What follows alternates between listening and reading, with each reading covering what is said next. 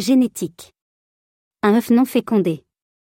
Un œuf non fécondé n'a que des N chromosomes, œuf haploïde, faux bourdon. Le faux bourdon n'a pas de père. Le faux bourdon a un grand-père et une grand-mère. Un œuf fécondé. L. œuf fécondé a deux N chromosomes, œuf diploïde, reine et ouvrière. La reine et les ouvrières ont un père, N du spermatozoïde, et une mère, N de l'ovule de la reine. Car rare.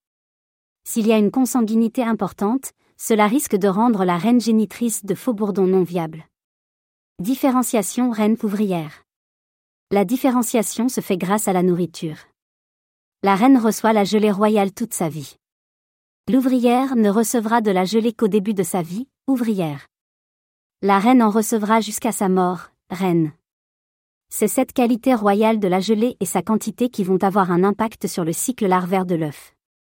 Taille d'une alvéole, cellule royale, l'alvéole de la reine est d'un format important par rapport à la taille des alvéoles des ouvrières ou même celle des faux bourdons. Elle a une forme qui rappelle celle d'un gland. Les larves reines sont nourries exclusivement à la gelée royale en grande quantité puis tout au long de leur vie. Les larves ouvrières sont nourries peu à la gelée royale moins riche, seulement les trois premiers jours ensuite elles recevront la bouillie larvaire, eau, miel, pollen. Cela aura des conséquences morphologiques et sur la durée de vie. La reine vit des années alors que l'abeille ne vit qu'un mois, au printemps-été, ou quelques mois, en automne-hiver.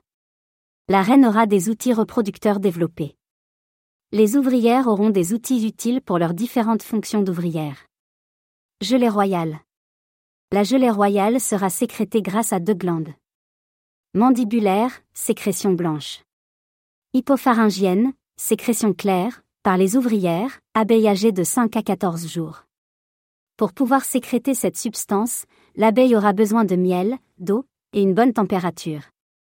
Jusqu'au troisième jour, les cellules ouvrières peuvent devenir ouvrières ou reines, mais le résultat est bien meilleur si la larve a seulement un jour.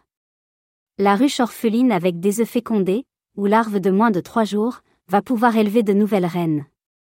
Les ouvrières vont nourrir ces œufs de gelée royale et les placer dans les alvéoles destinées à cela, c'est un remérage spontané, introduction d'une nouvelle reine spontanément sans implication de l'apiculteur.